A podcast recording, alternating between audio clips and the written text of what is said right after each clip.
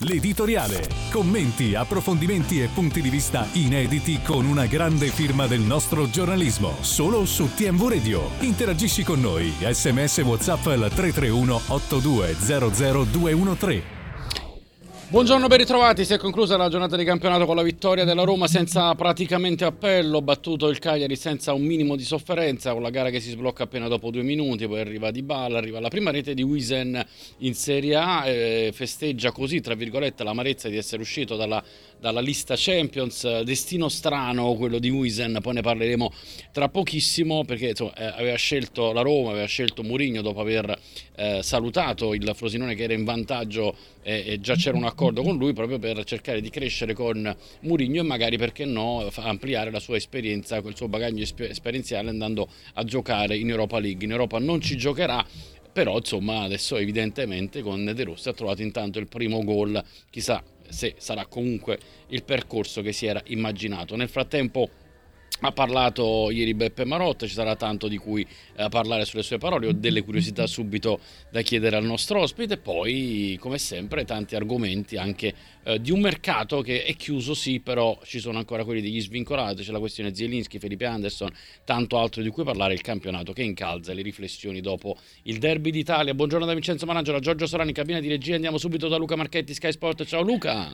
Ciao, ciao, buongiorno a tutti. Sono passati tanti anni, ci torno per simpatia, devo riconoscere i dieci anni trascorsi alla Juve sono stati bellissimi. Quando la proprietà ha voluto intraprendere una strategia diversa, il manager deve fare un passo indietro e l'ho fatto. Era giusto rispettare la volontà della società, quella di Cristiano Ronaldo in parte non mi trovava d'accordo, non si discute il giocatore, ma l'operazione era impegnativa dal punto di vista economico.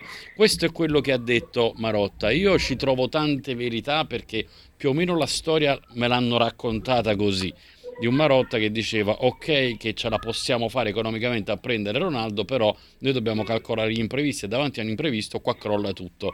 Lo, forse se lo sentiva non lo so però la sua lungimiranza non è stata ascoltata perché poi arrivò il covid e sappiamo tutto quello che è successo. È quello il motivo che ha portato alla separazione Marotta-Juventus. Io ricordo anche la commozione delle sue parole quando fu diramato il comunicato Luca. Beh, sicuramente è stato uno dei motivi, se non l'ultimo, no? Rispetto a una visione diversa alla Juve dei quarantenni fu chiamata quella di Paratici, di Agnelli, di Nedved che aveva un modo di pensare più come posso dirti aggressivo no? sul mercato con delle scommesse da fare per cercare di far rimanere la Juventus a un livello molto alto che se fosse invece stata seguita la linea più morbida, più tradizionale probabilmente la Juventus avrebbe dovuto abbandonare prima. È chiaro che quando tu vai a prendere un giocatore come Cristiano Ronaldo c'è tutta una serie di costi accessori incredibili che possono essere mitigati soltanto dalla vittoria, non dalla vittoria del campionato, dalla vittoria no. della Champions League o perlomeno arrivare in finale. Questo non è successo nei tre anni di Cristiano Ronaldo, non è mai successo e, e se ci aggiungi anche il Covid, chiaramente questo ha portato a un'esposizione debitoria molto importante, ma Cristiano Ronaldo sarebbe stata un'operazione economicamente difficile da mantenere anche senza Covid, soprattutto con i risultati ottenuti dalla Juventus, perché poi bisognava accompagnarci tutta una serie di situazioni che non ci sono state da un percorso con un determinato allenatore, da tutto il resto della squadra, cioè Cristiano Ronaldo ha costretto la Juventus a inseguire alcune dinamiche che poi si sono rivelate non, eh, non equilibrate. Questo era quel, ma peraltro ti racconto anche, eh, l'abbiamo raccontato anche più volte, eh, eh all'interno di quella trattativa lì, eh, eh, sai che ci confrontiamo spesso sì. no, con i dirigenti quando vengono fuori le notizie, il pessimista, fra virgolette, dell'operazione, come poi dopo è venuto fuori, era Marotta proprio sì. perché era molto cauto per una questione di, appunto, di costi, di bilanci eccetera eccetera. Le previsioni anche più, imprevisti perché uno poi deve mettere eh, in conto quello invece più, più, più, più, convinto, più gasato, dai, era Paratici. Sì, era, era, era Paratici insieme ad Agnelli. Sì. Quindi è chiaro che lì una frattura si è consumata, no? nel, perché poi dopo tu lì prendi una decisione molto importante, ma credo che questo tipo di dialettica ci fosse anche per altre situazioni, quindi alla fine diciamo che secondo me Cristiano Ronaldo è stato il gocciolone più che la goccia che poi ha portato mm. la Juventus a riflettere proprio sulla posizione di Marotta, a dare più potere e, e come dire, le responsabilità di Marotta eh, affidarle a cherubini paratici e, e, e, poi arrivare a, appunto alla Juve dei quarantenni, come abbiamo detto, che eh, ha avuto suo, i suoi momenti di gloria perché comunque con Cristiano Ronaldo l'esposizione soprattutto mediatica della Juventus è cresciuta notevolmente, ma a livello di conquista d'Europa non si è riusciti ad andare oltre quello che già si era fatto. Ecco. Da lì il collegamento è facile, comincia una certa crescita, se vogliamo, dell'Inter dal punto di vista dirigenziale, perché poi dal punto di vista societario eh, ci sono state tante situazioni, ancora sono in ballo, almeno fino a maggio eh, la proprietà resterà un po' con il fiato sospeso, soldi da, da, restituire al fondo, che nel caso però subentrerà e si prenderà il titolo dell'Inter, quindi non è in dubbio assolutamente l'esistenza dell'Inter, semplicemente un cambio eventuale necessario di proprietà o magari resterà tutto così, magari gli introiti da Champions e da Mondiale per Club possono dare qualcosa, ma fatto sta che eh, il, lavoro dell'assemblamento della nuova Inter ha trovato trovato nuovo impulso proprio con l'arrivo di Beppe Marotta. Da lì l'Inter è cresciuta, ha vinto uno scudetto, poi ne ha sfiorato un altro, superata dal Milan dopo quella famosa partita col Bologna che ha, è stata un po' la pioggia di, di Perugia, no? mi verrebbe da dire, per l'Inter in quel caso. Poi però è arrivata fino a un passo dalla Champions League, quindi l'obiettivo massimo, la finale dell'anno scorso, e quest'anno è lanciatissima, soprattutto dopo la vittoria del Derby d'Italia, verso lo scudetto. È stato un po' lui eh, quello che ha dato, ha tolto alla Juve, ha dato all'Inter, un po' come Giuntoli sta facendo quest'anno togliendo al Napoli e dando alla Juve. Ma certamente sì, perché questo mi pare che sia evidente nei fatti, no? Eh, Manotta ha delle grandi qualità, non è che possiamo, che lo scopriamo noi oggi nel 2024. È un eh, dirigente capace, un dirigente che sa aggregare, un dirigente che sa far lavorare anche le persone eh, che collaborano e che lavorano con lui, perché poi dopo nella costruzione per esempio della squadra eh, Malotta certamente influisce nel senso che è, è, a conoscenza di quello che viene fatto, ma la scelta dei giocatori, le strategie che vengono studiate e, e come venivano studiate da Paratici ai tempi della Juve adesso eh, sono ausili e bacine no? che li portano avanti, quindi famosi, le famose prese a parametro zero o eh, dire, investire più su Lukaku piuttosto che su Dybala per dire, no? sono delle strategie dove c'è una dialettica interna e dove il peso della direzione sportiva è un peso molto importante, ma la qualità di Marotta è proprio quella, no? saper far lavorare nel miglior modo possibile chi lavora con lui, allenatori compresi, perché poi bisogna dirlo, no? eh, che è stato messo in Zaghi, nonostante nella passata stagione ci siano stati dei momenti in cui sembrava che potesse essere in discussione, però si mette nelle situazioni migliori la società di lavorare bene. Credo che sia la virtù migliore che si può concedere a un dirigente, no? perché eh, c'è una, una, condivisione di quello che è un progetto comune dove tutti vanno per la stessa direzione, è un uomo molto diplomatico, Marotta, è uno che riesce a far coesistere anche diverse anime all'interno della stessa società, se prendi Conte ce l'ha avuto due volte, no? sì, sì, ed, è sì. stato, ed, è Stato, uno uh, di quelli con cui Conte ha avuto anche dei eh, rapporti burrascosi ma allo stesso tempo è stato anche quello con cui ha vinto di più probabilmente, no? Eh, perché poi le vittorie di Conte sia con la Juventus che con l'Inter sono state quelle che lo hanno poi portato a vincere anche in Europa. Eh, le finali le ha fatte anche con, con, con l'Inter eh, di Marotta, con, no? la finale persa di Europa League. Quindi eh, è un dirigente sicuramente uno dei più capaci che ci siano mai stati, è uno che è riuscito a vincere tanto nelle sue squadre che ha creato le condizioni di poter vincere. Io credo che eh, l'impostazione che riesce a dare nelle società, anche come pensiero, no? la forma comunicativa, vedi che eh, è sempre lui che poi va a smorzare o a rintuzzare o a pizzicare gli avversari quando si tratta di dover fare delle situazioni mediatiche, è lui che rappresenta comunque l'Inter nelle, nelle, nelle vesti istituzionali, è un aggregatore. E credo che questa sia la dote più importante che può avere un dirigente che è riuscito comunque indipendentemente con l'ausilio, ripeto, di, di, di quelli che mi sono accanto, eh, anche a livello economico a rendere un, l'Inter comunque competitiva a fronte di cessioni sul mercato, a fronte di introiti che arrivano ehm, per cercare di sanare quel buco di bilancio di cui parlavi prima, anzi il prestito no? di cui sì, tu parlavi sì, prima, sì. vediamo. Eh, io immagino che siano talmente tanti soldi da dover restituire eh. che non è che basta no, eh, la, la, la finale di Champions League. No però eh, ci vuole sicuramente un intervento da parte della proprietà. Ecco, quello è il limite sì. di Marotta, che soldi può mettere lui. Non a caso sta andando ecco, sui parametri zero, no? e penso che Zielinski sia il segreto di Pulcinella che andrà avanti fino a quando poi non firmerà il contratto, per esempio.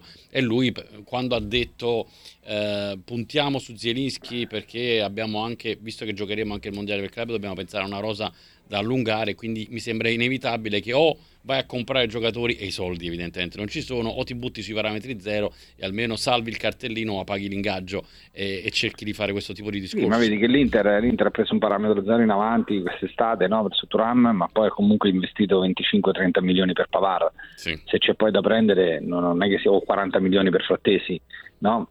a fronte di magari spese inferiori rispetto a quello che è stato Arnautovic o Sanchez. C'è la consapevolezza di dover investire le risorse a disposizione per andare a completare la rosa. L'Inter ha cambiato tanto, l'Inter ha fatto un mercato anche importante in estate, no? ha ceduto e, e, ha comprato. Ecco, l'Inter la grande capacità che ha avuto in questi anni, questo è merito anche di Inzaghi che è riuscito a valorizzare moltissimo. Il Bergomi al club non era così d'accordo, mi sembra di aver visto.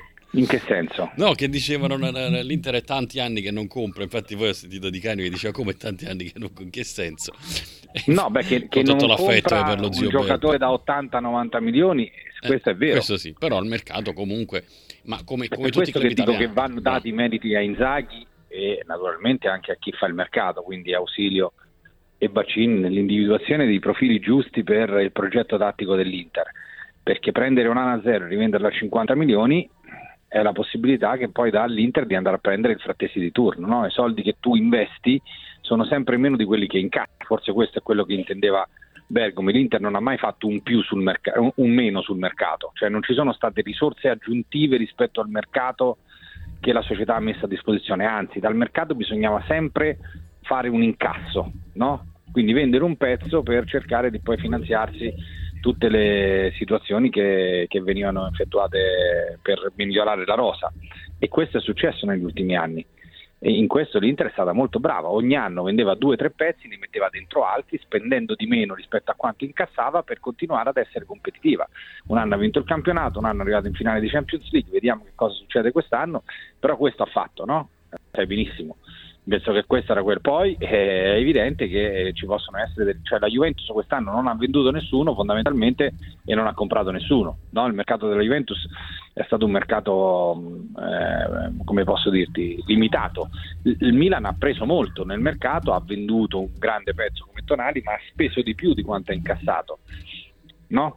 Sì, Quindi sì. Eh, queste sono le differenze fra le società e l'Inter è stata molto brava a cercare di anticipare in un contesto di emergenza economica le esigenze tecniche per poi mettere in mostra dei giocatori, ripeto, qui è stato molto bravo Inzaghi perché se il prossimo anno arriva Zilischi all'Inter come immaginiamo, se arriva Turam, scusami Taremi, è chiaro che sono due acquisti importanti a zero che ti permettono anche di poter prendere in considerazione qualche cessione eccellente a centrocampo per dire.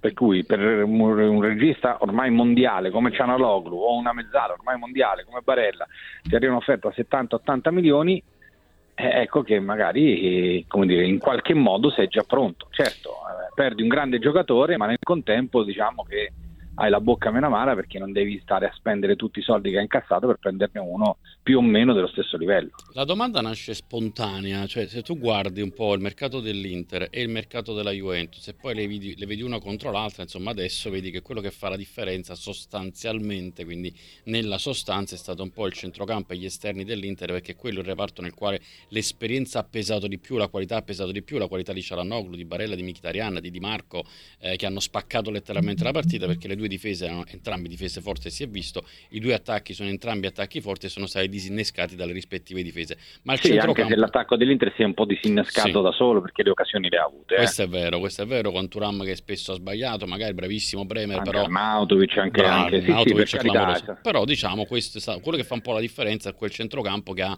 una grandissima qualità ed esperienza. Uh, è un po' questa la strada che prendono le, i due club, cioè due strade diverse. L'Inter che punta sull'esperienza anche sui parametri zero, forse perché anche può sembrare una strada, o forse lo è, più economicamente accettabile, cioè più economica, e, e dall'altra parte invece la Juventus che vuole puntare ad aprire un ciclo, quindi puntando sui giovani che magari ti tolgono qualcosa nella partita importante ora, ma che eh, tra uno o due anni, o come ha detto Allegri, tra tre anni si sentirà parlare di questi giocatori che per ora hanno un lungo futuro e diventano anche patrimonio per la società che ha necessità naturalmente di eh, sistemarsi col bilancio. Sono due idee diverse che tengono molto lontano l'Inter e la Juventus o tutto sommato le vedi ancora concorrere già quest'anno? Beh, allora, eh, a livello di qualità è chiaro che l'Inter è più avanti no? nella costruzione di una squadra che possa essere di vertice, ma la Juventus diciamo che eh, dimostrato di essere assolutamente a quel livello lì, perlomeno per i punti fatti, al di là delle prestazioni, ma eh, mi, mi, sembra evidente che eh, il processo eh, che sta costruendo la Juventus sia un processo virtuoso per quanto riguarda la strategia per arrivarci, chiaro che dipende anche dalle possibilità che tu hai, no? eh, certo. ma non è che la Juventus finora ha puntato soltanto sui giovani, io ti parlo anche del passato, eh, Inter sì, prende sì. per dirti eh, Frattesi a 40 milioni, la Juventus prende Locatelli a 40 milioni, l'Inter prende Cianaloglu a parametro zero come Mkhitaryan e, e la Juventus prende Pogba e, e, e, Rabiot, non è che ha preso due giocatori, no, anzi no, no, probabilmente erano anche eh, sulla carta migliori no? rispetto a quello che potevano essere Mkhitaryan e Cianaloglu. Eh, L'Inter eh, ha come prodotto, fra virgolette, del mercato o giovane da valorizzare pur avendolo pagato molto eh, Barella eh, e la Juventus ha tutta la nidiata dei giovani che vengono dall'Under 23 dove l'impegno economico probabilmente è stato anche superiore rispetto a quando l'Inter ha dovuto versare per Barella. L'Inter va a prendere Di Marco che era dire, uno dei prodotti del settore giovanile, seppur ha fatto il giro del mondo, la Juventus ha cambiato che può avere lo stesso tipo di prospettiva. Cioè, da un certo punto di vista sono assimilabili, no? Sì. Eh, I due... C'è un po' rigiovanita di più la Juventus. Io guardo, per esempio, due statistiche no, che mi hanno girato sì, questa rigiovanita, però se, se mm. tu avessi avuto Pogba, per dire, non sarebbe stata ringiovanita più No, nulla. certo, il piano era un altro. E, eh. diciamo, è, è un piano che prevedeva un giocatore che secondo te, ecco, soltanto lui, per esempio, già avrebbe spostato un po' di più l'ago della bilancia Beh, nella prestazione contro l'Inter? No, nella partita secca non lo so. Nella partita secca non lo so, anche perché chi sta giocando lo sta facendo molto bene. Eh, probabilmente nel lungo periodo sì, mm. la Juventus Pogba non l'ha mai avuto no, e quindi tra averlo e non averlo un po' di differenza la farà. Ma lui pensi che è convinto perché me mi hanno raccontato anche questa cosuccia qua, poi magari non ci prende stavolta, però lui è convinto, allora a me mi hanno raccontato che lui è convinto comunque di avere le carte in regola per poter eh, ottenere un forte sconto di pena e di essere addirittura già a disposizione il prossimo anno, che la Juventus non abbia assolutamente intenzione di andare avanti con lui, ma che Allegri invece sia in un'altra direzione, posto che magari resti Allegri, perché poi quello è un altro discorso, che se dovesse restare Allegri ancora ancora gli strizza l'occhio e gli dice fatti trovare pronto. La vedi così anche tu questa storia? Non lo so, non ho idea, non ho idea. Non... È chiaro che Pogba si sente innocente, altrimenti avrebbe chiaro, certo. patteggiato in qualche modo, no? quindi è convinto di avere ragione, di essere stato, non dico vittima, ma comunque di poter spiegare per quale motivo si è arrivati a questa situazione sa di dover pagare, quindi comunque una squalifica ci sarà, poi vediamo che succede, se dovesse rimanere allegri, quanto è la squalifica di Pogba, se la Juventus ha comunque intenzione di tenerlo, perché comunque è un giocatore che non gioca da due anni, eh. Indipendentemente se torna o meno, se è innocente o no, se è stato un peccato veniale o capitale, è comunque due anni che non gioca. Eh, e questo chiaramente a una certa età poi può anche pesare. Uh, Giorgio, c'è una nota audio che è arrivata, se magari la puoi ascoltare così possiamo girarla a Luca, perché sono sicuro che riguardi l'argomento. Luca, uh, tu dai possibilità ancora alla Juventus di entrare, realisticamente, di entrare eh, nella lotta a scudetto eh, e Beh, soprattutto certo. apri la porta anche al Milan, che poi parleremo anche di questo Milan che comunque sta lì, vince, rosicchia, aspetta o è troppo tardi per il Milan e non ancora troppo tardi per la Juventus? Io credo che abbia detto bene Inzaghi che in un altro campionato il ritmo che sta tenendo l'Inter avrebbe fatto il vuoto e invece è merito di Juventus e Milan che comunque non stanno mollando. Ora, se l'Inter dovesse vincere anche il recupero contro l'Udinese andrebbe a più 7, che incomincerebbe ad essere un vantaggio importante, ma ancora non ha vinto e ancora non hanno giocato. Siccome l'asterisco non è che, come dicevi tu prima, non ha portato benissimo eh, all'Inter no. nella storia recente, io credo che l'Inter faccia conto che quella partita è come se non esistesse. Eh, Chiaro che se tu rimani a 4 punti, la partita è aperta, basta uno scivolone, eh, basta una volta che ti capita una giornata storta. La Roma, per esempio. Ma, ma, ma, con chiunque, anche mm. con la Salernitana, no? Eh, la giornata storta ti può capitare con, con chiunque. chiunque sì, certo. Prendi tre pali, loro segnano sul calcio d'angolo e tu hai perso la partita. No? e, e, la Juventus rimane lì perché rimane incollata. Ora il Milan è sembrato meno solido di Juventus e Inter. L'Inter è chiaramente sembrata anche nello scontro diretto la squadra obiettivamente più completa, no? eh, più sicura in tutti i reparti, con pochissimi punti deboli. Eh, il Milan ha avuto qualche balbettio nelle ultime partite, ha dovuto controrecuperare delle partite all'interno di 95 minuti, si è affidata anche a dei protagonisti che non ti aspettavi, no? perché alla fine eh, segna Jovic che ora è diventato il salvator patrie eh, dell'universo rossonero. Però è lì, come fai a tirarlo fuori? È vero che l'Inter, questa Inter qui che perda due o tre partite no? nelle 15-16, adesso non so neanche quante ne mancano, diventa complicato, però c'è lo scontro diretto ancora da giocare, è vero che ha passato quello con la Juventus, ma comunque come dicevi te c'è ancora da giocare contro la Roma che oggi appare in salute, c'è la, la partita con l'Atalanta, cioè, ehm, è ancora lunga. È, lunga, è stata una partita importante, alle volte gli allenatori dicono le bugie no? per cercare di sì, fare la pressione, ma comunque qualche volta la, la, condiscono la verità Secondo me quello che è stato detto, che, una, che era una partita molto importante ma non decisiva, è vero, è stata molto importante, chiaramente può essere decisiva se l'Inter dovesse vincere il recupero con, con l'Atalanta perché a quel punto avrebbe due partite e un po' di vantaggio sulla prima concorrente. E quindi comincia a diventare una prima fuga. Ad oggi è una dimostrazione di superiorità che non è da sottovalutare perché l'aspetto mentale può fare la differenza. Tu sai benissimo, hai visto la Juve no? come si è presentata allo scontro diretto a San Siro, Addolo in mezzo al campo prima di iniziare la partita, come a dire va bene, tutti dicono che siamo peggio di loro, ci andiamo a giocare, facciamoglielo vedere noi. Poi eh, c'è stata un'altra partita, sai, eh, certo. mentalmente questo può pesare, no? perché sì. l'Inter anche se tu eri molto convinto, volevi far dimostrare eccetera eccetera, ha dimostrato che nei 90 minuti eh, eh, ha giocato meglio. Sì, sì, sì, esatto. E poi, così come vedi il campionato. Non che la Juve abbia giocato male, no, no, no, no, no, no, no di essere superiore. Sicuramente, questo, questo, è indubbio, ma ti dirò anche proprio i tifosi della Juventus che, abbiamo, che, che ci seguono nell'altra emittente hanno tutti quanti riconosciuto questo e, e si sono resi conto e comunque anche la qualità della, della, rosa di quel centrocampo. Così poi, come il campionato è lungo, anche le partite sono strane. Vlaovic invece di eh, sbagliare certo. lo stop segna, magari cambiava anche certo, quella partita. Bravissimo, bravissimo, ecco, è un po' bravissimo. così. Uh, ci sentiamo quest'audio, dai, poi salutiamo Luca buongiorno, sono Antonio da Milano. Volevo fare questa riflessione.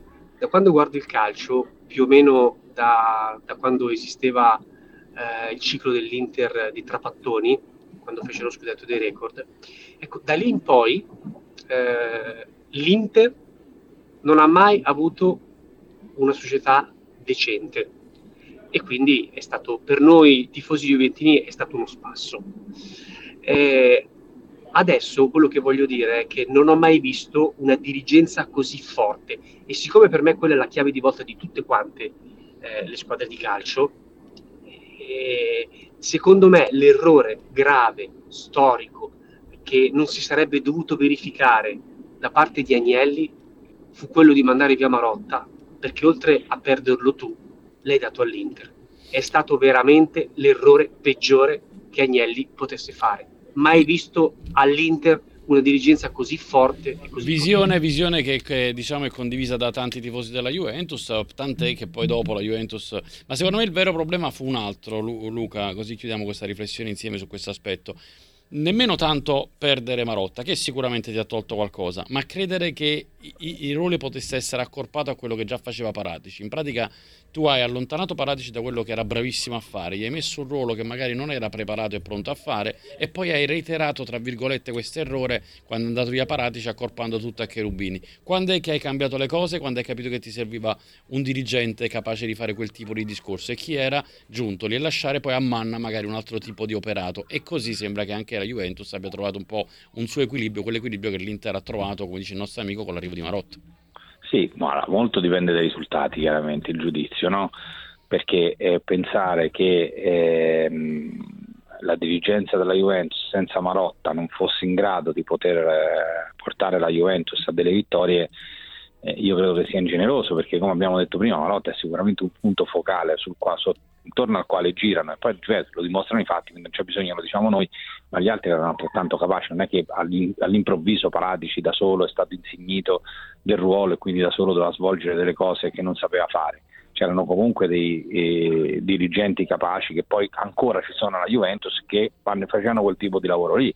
Quindi eh, la stessa cosa l'Inter, poi un conto se vinci, un conto se non vinci, l'anno del triplete erano tutti magici, l'anno dopo erano tutti dei fessi, quindi alla fine le cose vengono, o, o Giuntoli, Giuntoli ha costruito una squadra insieme a Napoli molto buona, la dimostrazione del fatto che poi quando se ne sono andati lui e Spalletti tutto è crollato nel giro di sei mesi, ma adesso la Juventus non è che è lui da solo no? che rimette a posto le situazioni, è una scelta condivisa.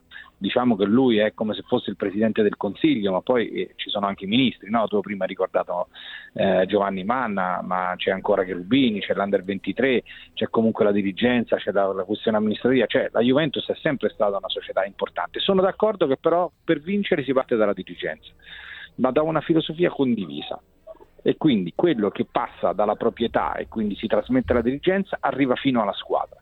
Se non c'è questo asse proprietà, dirigenza, allenatore è difficile vincere, è estemporaneo vincere. Anche nell'estemporaneità però ci deve essere condivisione, altrimenti non si vince, non, non vinci per caso, non vince soltanto uno, eh, one man show non esiste, no. significa che si vince con la consapevolezza di poter portare avanti un determinato tipo di progetto con determinati tipi di regole.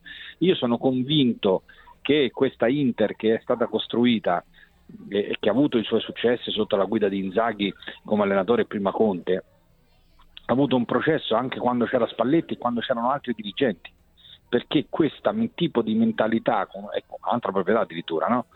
è, è, stata costruita mano a mano da vari allenatori come eh, Spalletti è riuscito a ereditare il lavoro di Cattuso e, e, e, ha completato gli otto anni di Giuntoli.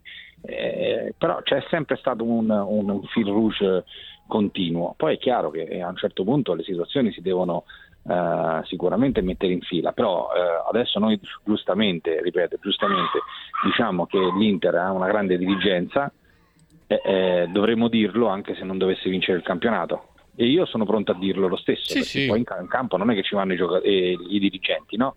Però si è messa nelle condizioni di poter vincere. Ma lo era anche l'anno scorso quando il campionato l'ha vinto il Napoli, però. E quando o Inzaghi aveva perso il Milan. Esatto, e quando Inzaghi eh, perse capisci, 12 cioè, partite, è sempre lo stesso. Bravissimo, sì, bravissimo. E quindi e invece si diceva di meno. Oggi sì. si dice di più perché eh, sono i risultati che ti, ti, portano fuori strada in un senso me, No, no, fuori strada no, che diciamo condizionano, fuori strada no, perché è giusto riconoscere. Diciamo che in qualche modo condizionano troppo i giudizi che si danno su delle persone che sul risultato chiaramente vivono, ma non è che dipende proprio da loro, no? Eh, io credo che se l'Inter oggi raggiunge questo tipo di risultati è proprio grazie alla fiducia che è stata data da Inzaghi, è stato riconosciuto il lavoro di Inzaghi come, come buono, nonostante ancora non sia riuscito a vincere il campionato. È questo. E questa è una virtù, eh? Sì, sì, no, è assolutamente una virtù, così come anche, vedi, lo stesso discorso si faceva su Pioli, eh, sembra sempre che deve saltare, eh, poi invece siamo lì e lui tanto sta lì che rosicchia punti e voglia dire è scarso, è bollito, deve andare via, è finito, eh, e invece favore, è, lì, è, lì, che lavora. Ma io adesso non voglio, poi se no finiamo sempre tardi, ma se il Milan arriva terzo in campionato, non è un fallimento. Ma, ma per cortesia. Anzi, è un miglioramento rispetto all'anno facendo, scorso, tra l'altro. L'Inter intanto sta facendo un campionato strepitoso, no? Perché sì, sta veramente Sulla tenendo una media. Mm. È bravissimo, tenendo una media molto alta. Se arrivi terzo hai fatto quello che dovevi fare. Dovevi stare terzo dietro il Napoli, sei terzo dietro la Juve.